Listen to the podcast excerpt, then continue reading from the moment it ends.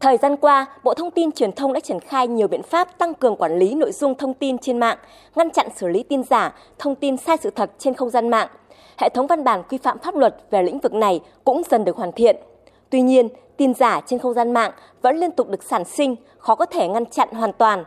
Tin giả, tin sai sự thật trên không gian mạng có nội dung liên quan đến nhiều lĩnh vực, từ chính trị, kinh tế đến văn hóa xã hội, gây ảnh hưởng nghiêm trọng đến uy tín, danh dự của các tổ chức cá nhân, ảnh hưởng đến an ninh trật tự và thiệt hại về kinh tế.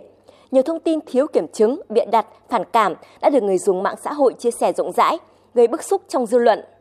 Tại hội thảo, Cục Phát thanh Truyền hình và Thông tin điện tử, Bộ Thông tin Truyền thông đã giới thiệu dự thảo cẩm nang phòng chống tin giả, tin sai sự thật trên không gian mạng. Các chuyên gia, nhà nghiên cứu, quản lý cũng đóng góp nhiều ý kiến nhằm xây dựng hoàn thiện cẩm nang cũng như đánh giá về tình trạng phát tán tin giả, tin sai sự thật trên không gian mạng ở nước ta, chia sẻ các biện pháp đấu tranh xử lý để ngăn chặn tình trạng này.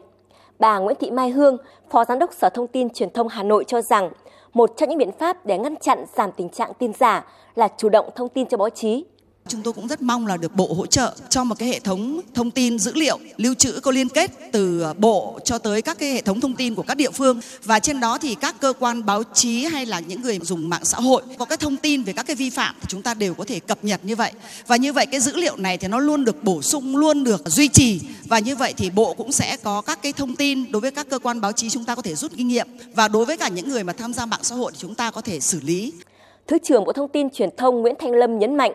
chúng ta phải chống tin giả bằng sức mạnh của sự thật, có kiểm chứng của báo chí. Thứ trưởng cũng đề nghị Cục Phát thanh Truyền hình và Thông tin điện tử bổ sung trách nhiệm của các cơ quan chính quyền, cơ quan báo chí, quy định rõ ràng trách nhiệm của các nhà quảng cáo và phát hành quảng cáo vào cẩm nang phòng chống tin giả, tin sai sự thật trên không gian mạng.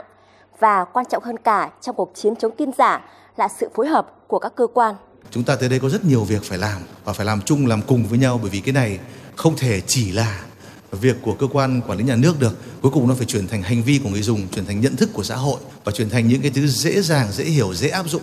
Chúng ta có một cái quyền lực là tỏ cái thái độ rõ ràng, không ủng hộ cái sự phát tán tin giả bằng mọi hình thức, không phải chỉ bằng những khẩu hiệu suông. Chúng ta có kỹ năng để làm việc đó. Chúng ta có phương pháp để yêu cầu các cái nền tảng mạng xã hội hoặc là những cái nền tảng đang phát tán nhiều tin giả phải tuân thủ những cái này.